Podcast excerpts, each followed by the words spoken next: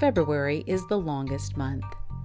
February is a suitable month for dying. Everything around is dead, the trees black and frozen, so that the appearance of green shoots two months hence seems preposterous.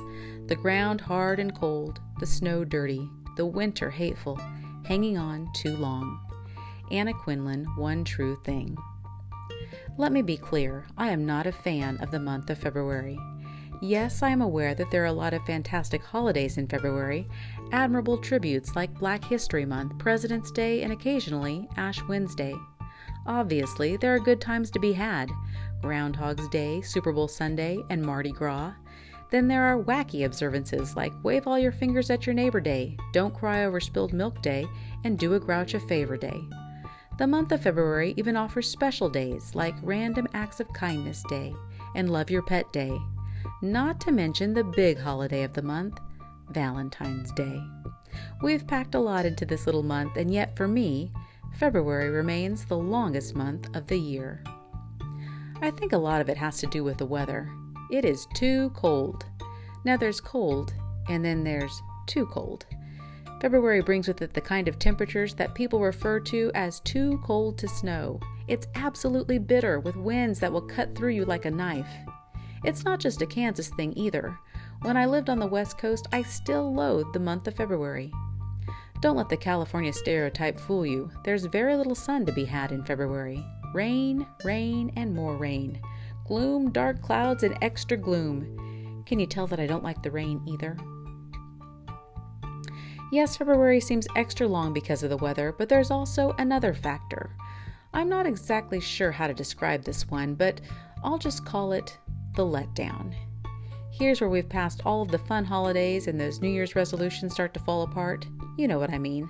The diet fails, the get organized frenzy has died down, and we are weeks away from spring break or any sort of exciting getaway. The letdown reminds us that we have nowhere to run. Speaking of nowhere to run, February is also the time of year where everybody is sick with something. I actually start to fear my husband and my kids. My kids, especially. Every time I see their cute little faces, I think about all the germs they've picked up at school. Yuck. They're probably sick of me telling them to wash their hands every time we come home from school, come home from church, come home from shopping. As a certified germaphobe, I'm on pins and needles all month. My hands are so dry they're practically untouchable. Make the school lunches, wash my hands. Pour some juice, wash my hands. Touch a doorknob, wash my hands. You get the picture. Once, obviously a long time ago, a nurse told me that I had the softest hands she had ever touched.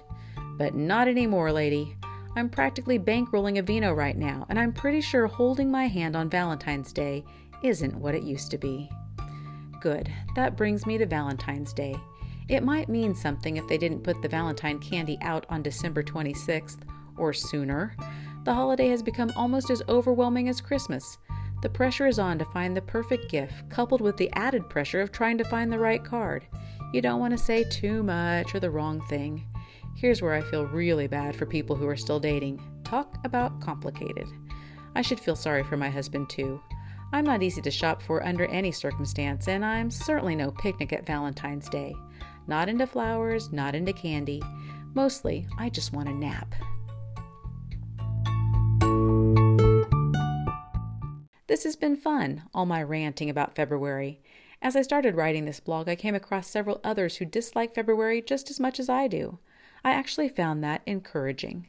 I also came upon this little piece of trivia. February is named for an ancient purification festival. I don't know all the details, but I imagine everyone was so busy hibernating and avoiding the cold weather that they couldn't help but purify themselves. Picture this people of an ancient city where the temperatures are so cold that they stay in, not just for a day, but for several. That sounds like fasting to me. They survive only by drinking snow melt. Doesn't get much purer than that. Their isolated lifestyle means less exposure to germs, thus, no risks of cold or flu, and consequently, there wouldn't be a need for excessive hand washing. And finally, I'm pretty sure the pressures of Valentine's Day just didn't exist back then. Maybe these ancients were onto something. So it's day one of this never ending month, and I may have just solved my own dilemma. I will no longer be a victim of the February funk.